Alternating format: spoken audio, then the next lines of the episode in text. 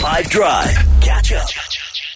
Bafana Bafana and the Proteas both trying to qualify for something at the minute, but what and how is it going? Here's a nice little update for you. Yeah, it's an important few weeks for our national teams in cricket and football, for both the Proteas and Bafana. So for the Proteas, they are of course trying to qualify for the 50-over World Cup, which happens in India later this year. So this is through the ICC World Cup Super League. That consists of 13 teams, and the top 8 teams in the league qualify automatically for the World Cup. The Proteas currently sit 9th on 78 points. The West Indies are in 8th on 88 points. But the Windies are done with their Super League matches, so they will remain on 88 points. We have to play 2 against the Netherlands. We have to win both matches to surpass the Windies because we would earn 10 points for each win.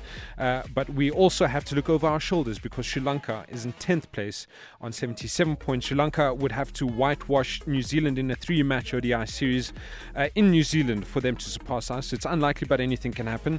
If the Proteas fail to qualify, they would need to enter a qualifying event which happens in Zimbabwe in June and July. For Bafana Bafana, they are on the verge of qualifying for AFCON. The job was kind of made easier for us after Zimbabwe, who were drawn in our group. They were banned by FIFA due to government interference. So instead of playing 6 fixtures in the qualifying campaign, we only play 4, home and away to Morocco and Liberia. Currently, we've played 1. We lost 2-1 to Morocco, to the World Cup semi-finalist Morocco.